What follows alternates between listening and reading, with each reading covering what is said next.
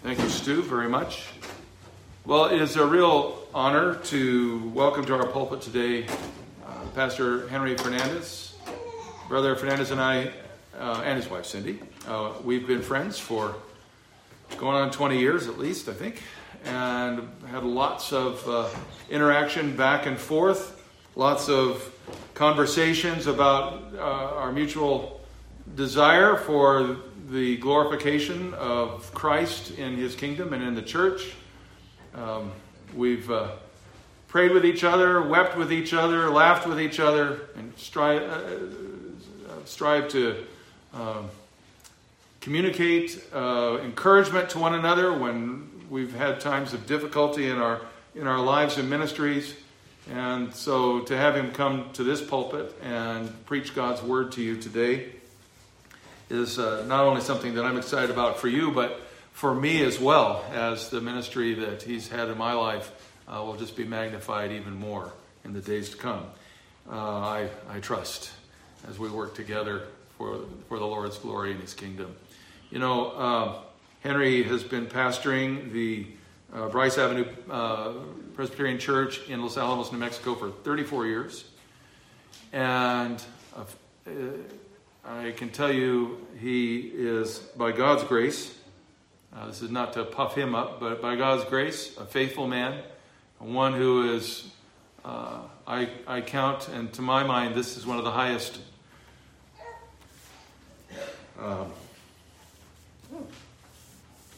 didn't think I was going to get emotional on this point, and you're going to, why did you get emotional about that? But this is perhaps the highest compliment that I can think of to give to a pastor of a church, is that he is the consummate churchman. That he understands the nature of the church, and he serves the church as a servant of God, not as someone who overlords out of pride or self-service. But the privilege, of him being here is beyond my words to adequately express as I regard it. So, Brother Fernandez, please come, open God's word to us, and may God bless you as you do so. Thank you. Thank you very much. Open your Bibles with me to the book of 2 Timothy. 2 Timothy, and we want to look this morning at verses 15 through 18 of chapter 1. Would you stand with me for the reading of the Word of God? Beloved, this is the inerrant, infallible, authoritative Word of God, and so I call you to hear it and to heed it. Hear now the reading of the Word of God from 2 Timothy chapter 1, verses 15 through 18. You are aware that all who are in Asia turned away from me, among whom are Phygelus and Hermogenes. May the Lord grant mercy to the household of Onesiphorus, for he often refreshed me and was not ashamed of my chains. But when he arrived in Rome, he searched for me earnestly and found me. May the Lord grant him to find mercy from the Lord on that day, and you well know all the service he rendered at Ephesus. Amen. Thus far, the reading of the Word of God. Let's pray together. Our God and Father, we bow before you. We give you praise and thanksgiving. You are good to us. You've called us out of darkness into light. You've made us your people. You've given us your word. And now, Father, we plead with your mercy that you would pour your Spirit upon us, that our hearts would be turned away from every other concern, and we would focus on your word and not the man who speaks it, but rather, Father, that your name would be lifted up and honored, and your people would hear and see and be ready as plowed field for the seed of the word of God to come and take root and produce a harvest of praise to your great name, of 30 and 60, of 100-fold. Father, glorify yourself among us, for we ask it in Jesus' name. Amen. Please be seated. We've all had that friend who we look forward to seeing on a regular basis. Someone whose company encourages our hearts, someone who challenges us, someone who stands with us, someone who is an encouragement to our souls. Among the people that Paul counted on was a young man by the name of Timothy. But Timothy's a thousand miles away in Ephesus, and he is in prison in Rome. He's in the deepest, darkest dungeon. He is about to be killed for the faith. His life will be taken because he is named the name of Jesus Christ. And Timothy, being a timid man, not a scaredy cat, but a timid man, is a little hesitant of associating himself with a man who is a traitor, who is condemned to death. His difficulties are great, Paul's are, but he's going to lose his life for the sake of Jesus Christ. And now he's here in this setting. And if you look at the last chapter of 2 Timothy, you see that Paul pleads with Timothy, come before winter. Come to me, bring the books and bring the cloak that I've left behind. Come and encourage my soul. Stand with me in the midst of my difficulty. Stand with me now. And Timothy is still hesitant. But there's a fellow by the name of Onesiphorus. No, that is not a disease. It is a funny name, and it means someone who is profitable, a profitable believer, someone who's going to come and encourage his soul. And he tells us about Onesiphorus, and what he gives us in this passage of Scripture is an encouragement to Timothy, in contrast to Timothy's timidity to Onesiphorus's public association with him. Is this, that the Bible requires you and me to be profitable friends to one another in Christ Jesus. In 2 Thessalonians chapter 5, verse 11, the Apostle Paul says to that church, as it is in the process of dealing with what they believe in Christ and how that's going to affect their lives on a daily basis. The Word of God says this, therefore, encourage one another and build up each other just as you are doing. And so, just as you are doing, I want to, this morning, to encourage you to do that very thing, to become a truly profitable friend in Christ. So here's the pattern that's before us. You'll notice as we read this, just these few verses, that Paul is in pain as he writes these words. His heart is heavy. He is sorrowful because of the circumstances that he finds himself in. Not the fact that he is bearing the reproach of Christ. He carries that with a light heart. But his heart is heavy because he has been left aside by those who said they love him. There is pain in betrayal. Paul spent 3 years in Ephesus ministering and doing amazing things there. He came to that place and proclaimed the gospel. And for 2 years straight, he taught in the afternoons in the hall of Tyrannus in the afternoon. When everybody else was sleeping in the midst of the Mediterranean heat, he was teaching these folks the gospel of Jesus Christ. And the Scripture tells us that Paul labored there and miraculous things happened. Scripture says that the sweat rags that Paul had were picked up by people for the purpose of bringing healing to them, and many were healed. Miraculous things happened there in his ministry, and the truth of the gospel was verified by his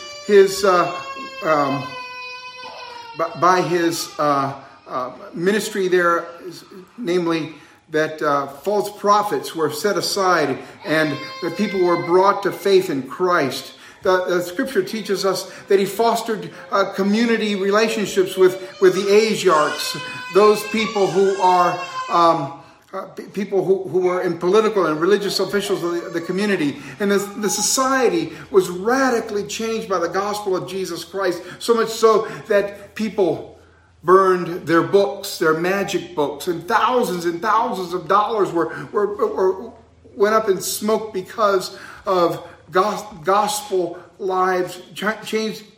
Lives changed by the gospel. Their idols were cast away. And the idol makers weren't making enough money. And so a riot broke out, and eventually Paul had to leave the city. In that context, two men probably came to faith under the ministry of Paul, Phygelus and Hermogenes. Their names mean this: fugitive, Phygelus, and Hermogenes, one born of Hermes, or of Mercury, that the pagan god of the messenger god. A pagan name does not mean a pagan lifestyle. I know a pastor whose name is Dagon.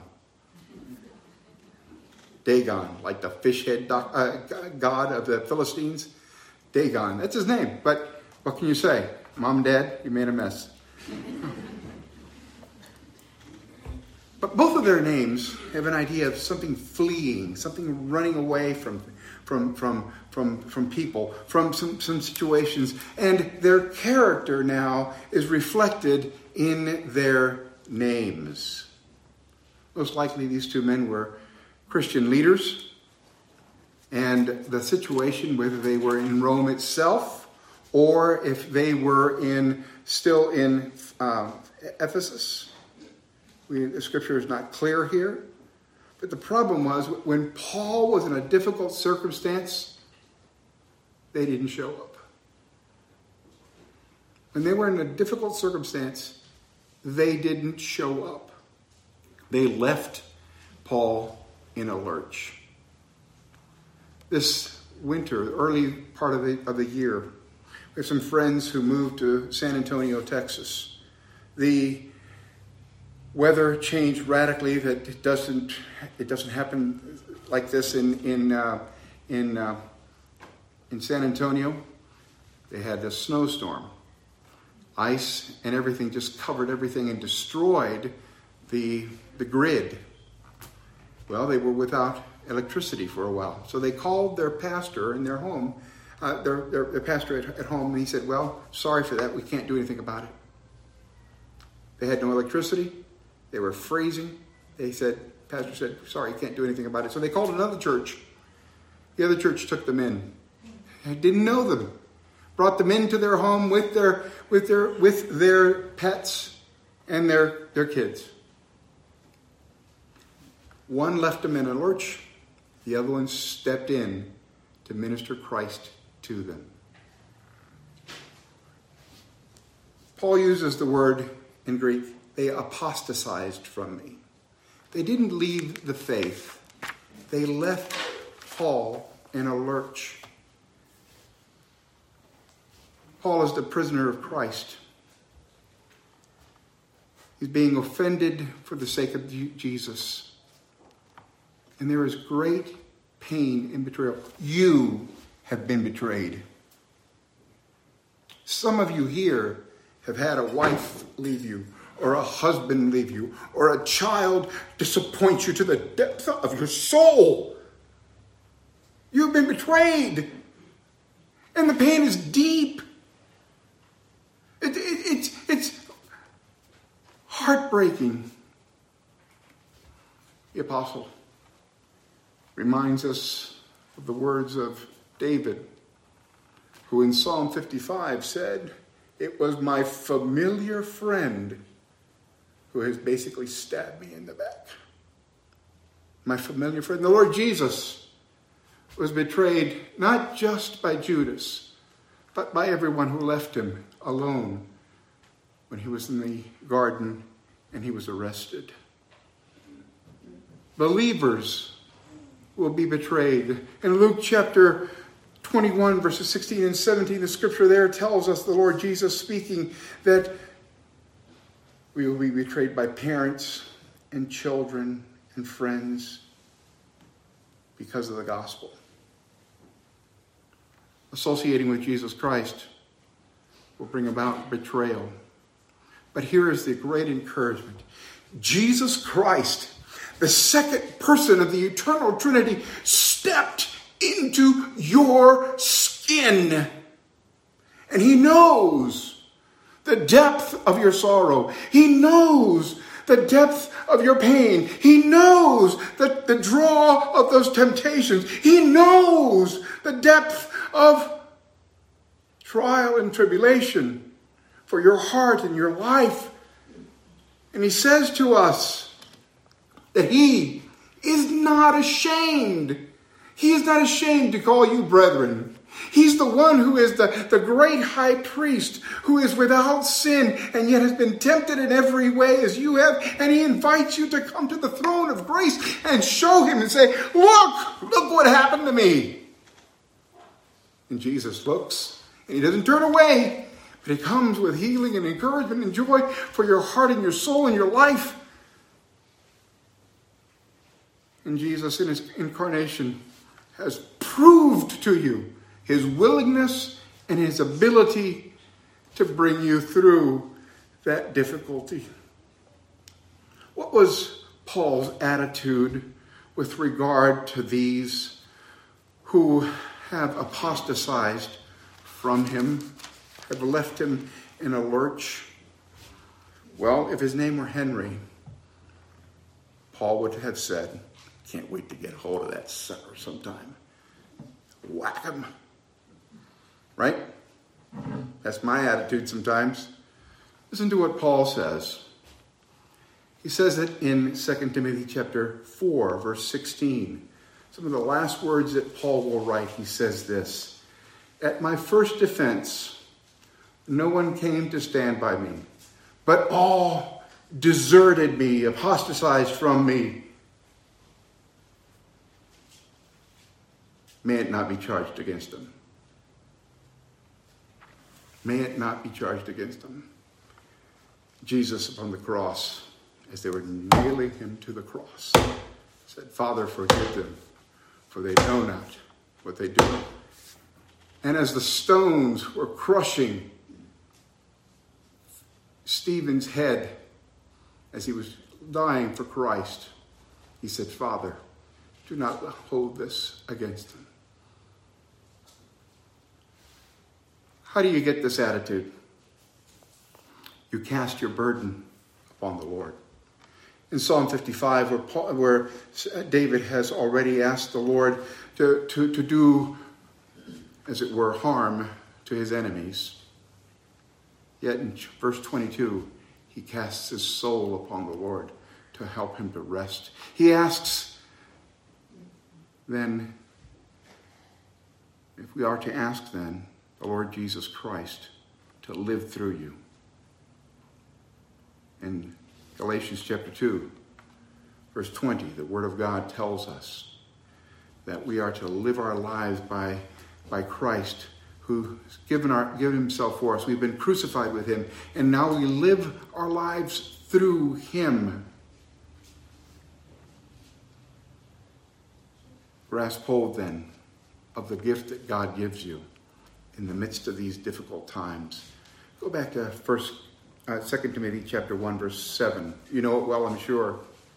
Here's God's promise and gift to you. He says, "For God gave us a spirit not of fear, but of power and love and of self-control." Here's his gift to you in the midst of your betrayal and your sorrow and your difficulty. That's a picture of rejection that we've painted. But here's a picture of relationship that is going to encourage our souls. The scripture teaches us here that the beauty of the prophet of brotherly love in Christ. Who was this man, Onesiphorus? Probably he was a wealthy Christian believer who had opportunity to serve others with blessing them, giving them what he had and shared with them. He was probably on a business trip to Rome when he ministered to Paul when Paul was in prison. And Paul uses the example of Onesiphorus as an implicit plea to Timothy to come and do the same, as I've said, to come before winter, come and encourage my soul. So the picture that is painted for you in just a few words in this passage of Scripture is what that profitable relationship looks like. First then, a profitable relationship refreshes often. A profitable relationship refreshes often. The Scripture teaches us here that Onesiphorus was like a cool breeze upon Paul. The word for refresh means to cool again, and it's to cause someone to breathe easy, to take the burden off, as it were, off their chest. So Onesiphorus relieved Paul's suffering materially and emotionally. Onesiphorus came to Paul, and his presence was a special tonic to him. Here's the point. Meet the need at hand. Meet the need at hand. Fulfill Christ's command to us in Matthew chapter 25. Verses 21 through 46, the Word of God teaches us there that Jesus teaches us what exactly your faith should look like. To visit the sick and visit the prisoner, to feed the hungry, to clothe the naked, to encourage those who are in difficulty. Meet the need at hand and fulfill Christ's command to us in that. You see, Onesiphorus remembered the prisoners. Hebrews chapter 13, verse 3. So, and do it often. Paul uses a little word that points to the regular, consistent, often relationship that he has developed to bring about comfort and encouragement to this man in prison. Beloved, make it your practice to refresh others often. Secondly, a profitable relationship is not ashamed. Paul says that Onesiphorus was not ashamed at great personal risk. Onesiphorus came to Paul again. He was not ashamed. He was not merely embarrassed about Paul, but rather he was unafraid and unconcerned with the consequences of his actions. In meeting a brother's need, he associated with a convicted traitor, one and was standing with him as he was chained and under the sentence of death for Jesus' name. So, beloved, make it your practice to be unashamed, to be fully and openly willing to associate with Christ and his people. Thirdly, a profitable relationship seeks diligently to serve. Onesiphorus sought Paul out. This was not some superficial search, but Paul uses the language of earnestly and diligently. He searched earnestly, diligently for me. I want you to note a command that of what God does for us and calls us to in Titus chapter 3. Verse 13, Paul writes to Titus these words. Some of the last words that he writes to Titus. He says, "Do your best to speed Zenas the lawyer and Apollos on their way. See that they lack nothing." See that they lack nothing. There's the principle for us. Assisting believers not only to do the work of the gospel, but to be part of them and to love them and encouragement is a requirement upon us. So, beloved, make it your practice to be eager to serve your brothers and sisters in Christ. Fourthly, a profitable relationship has a history of service. You notice that in verse 18, Paul says to Timothy, to encourage Timothy to do exactly what Onesiphorus is doing. He says, and you well know the service he rendered at Ephesus. Onesiphorus had a habit of serving Christ's body. It was not just a one-time thing. It was his character in Christ. And so he served. He served as a diakonos, and he did diakoneo work. In other words, he worked as a deacon. He served in the general sense of service of all kinds. And the Greek idea here that is written for us shows us that the service was whatever needed was done. And that's how Onesiphorus served. This service to Paul was evident to all. Evident to all. Paul says again, you know very well the kind of service he rendered. Beloved, make it your practice to serve others for Christ's sake. Andrew Bonar said this, our deeds tell where our hearts are. And he completed his idea this way, and is it not deeds rather than just words that Christ judges by? Paul is the recipient. But in the midst of times of rejection and the wonder of a beautiful relationship in Christ, there is a responsibility that we have of reciprocity with one another in Christ. And here is Paul. He is chained in a dungeon in Rome. He doesn't have a dime. He's not eating on a regular basis unless somebody brings him some food. Onesiphorus brought him food. And so what is Paul, we are required to do for one for the other, to have a reciprocal relationship. What does Paul do? He's a beholden servant who prays for his good friend. Paul, with deep gratitude for the mercies shown to him by Onesiphorus, cannot repay his friend monetarily or in any other fashion, prays for him. Here's a principle for us. We have a great debt of love one for the other, a great debt. And perhaps you can't do something for another person. Perhaps you can't get up and mow their lawn or pay their bills. What can you do?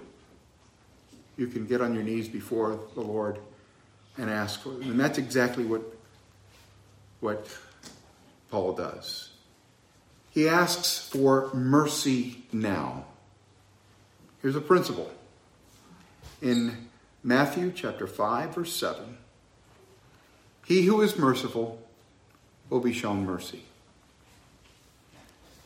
What's mercy?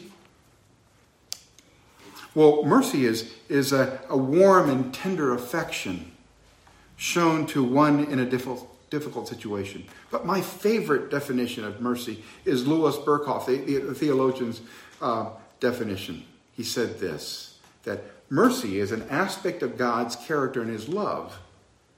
And in that, he does this, what God does for us. He relieves the misery of the consequences of sin. He relieves the misery of the consequences of sin. You cannot relieve a person's misery in prison. You cannot relieve his sentence, but you can relieve the circumstances. You can encourage him. You can send a couple of bucks so he can go to the commissary and buy a candy bar. All right? So the scripture here teaches us that Paul asks for mercy now. You see, Paul is pleading for Onesiphorus because he's away from his family. He's away from his family, and he's in a dangerous situation. He's associating with Paul publicly. And so Paul prays for him and his family and for their needs to be met in the same merciful, abundant fashion that Onesiphorus had met his needs. This mercy, it's a mercy that comes from the Lord. Beloved, are you merciful? Are you merciful?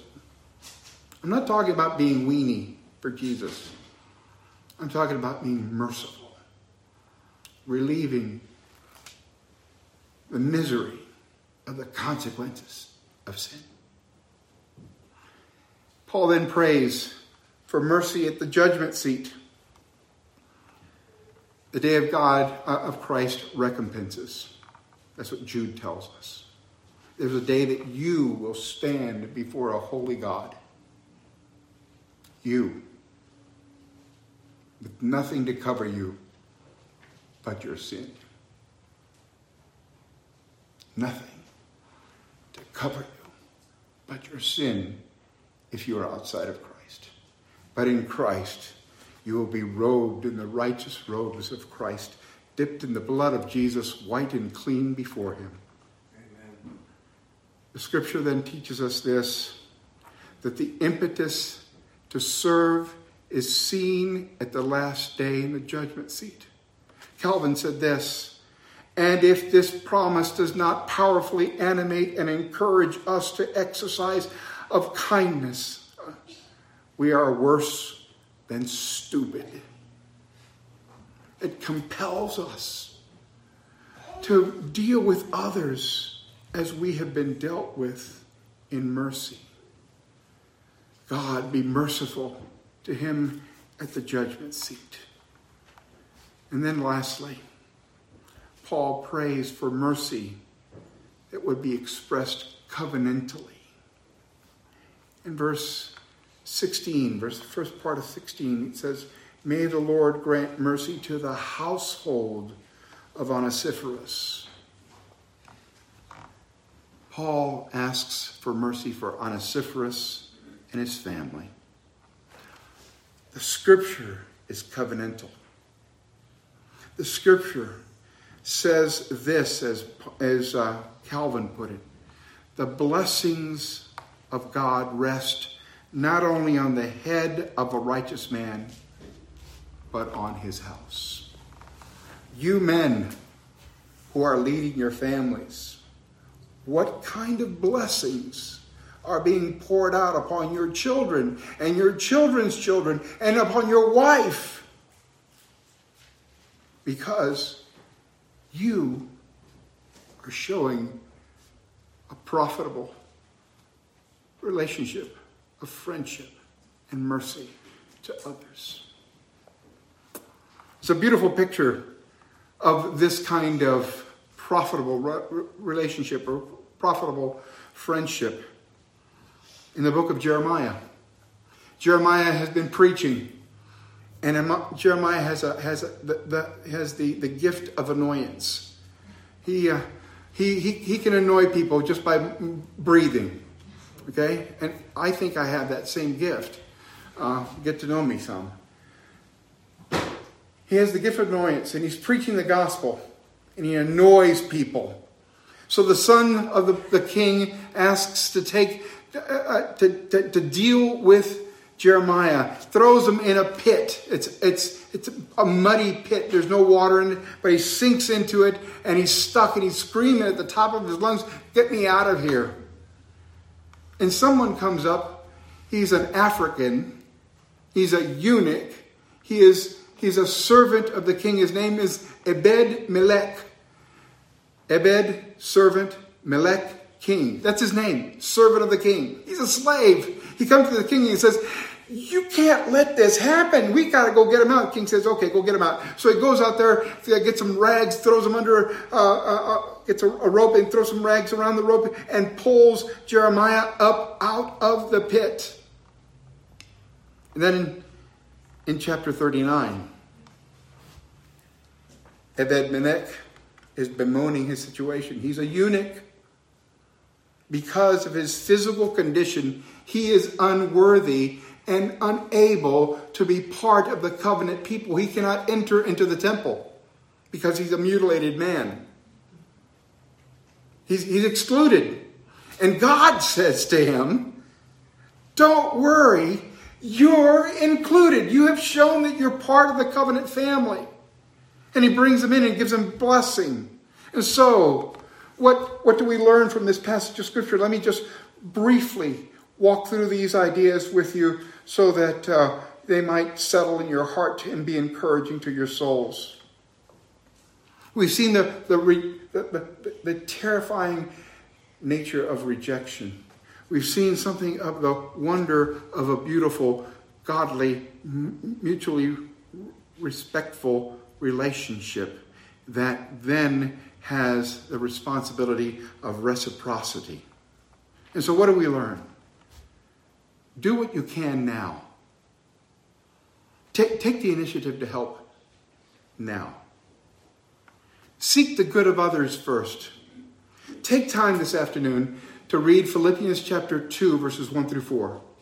Before Paul gives us that Carmen Christi, the song of Christ in Philippians chapter 2, verses 5 through 11, he tells us, if there's any love among you, do this.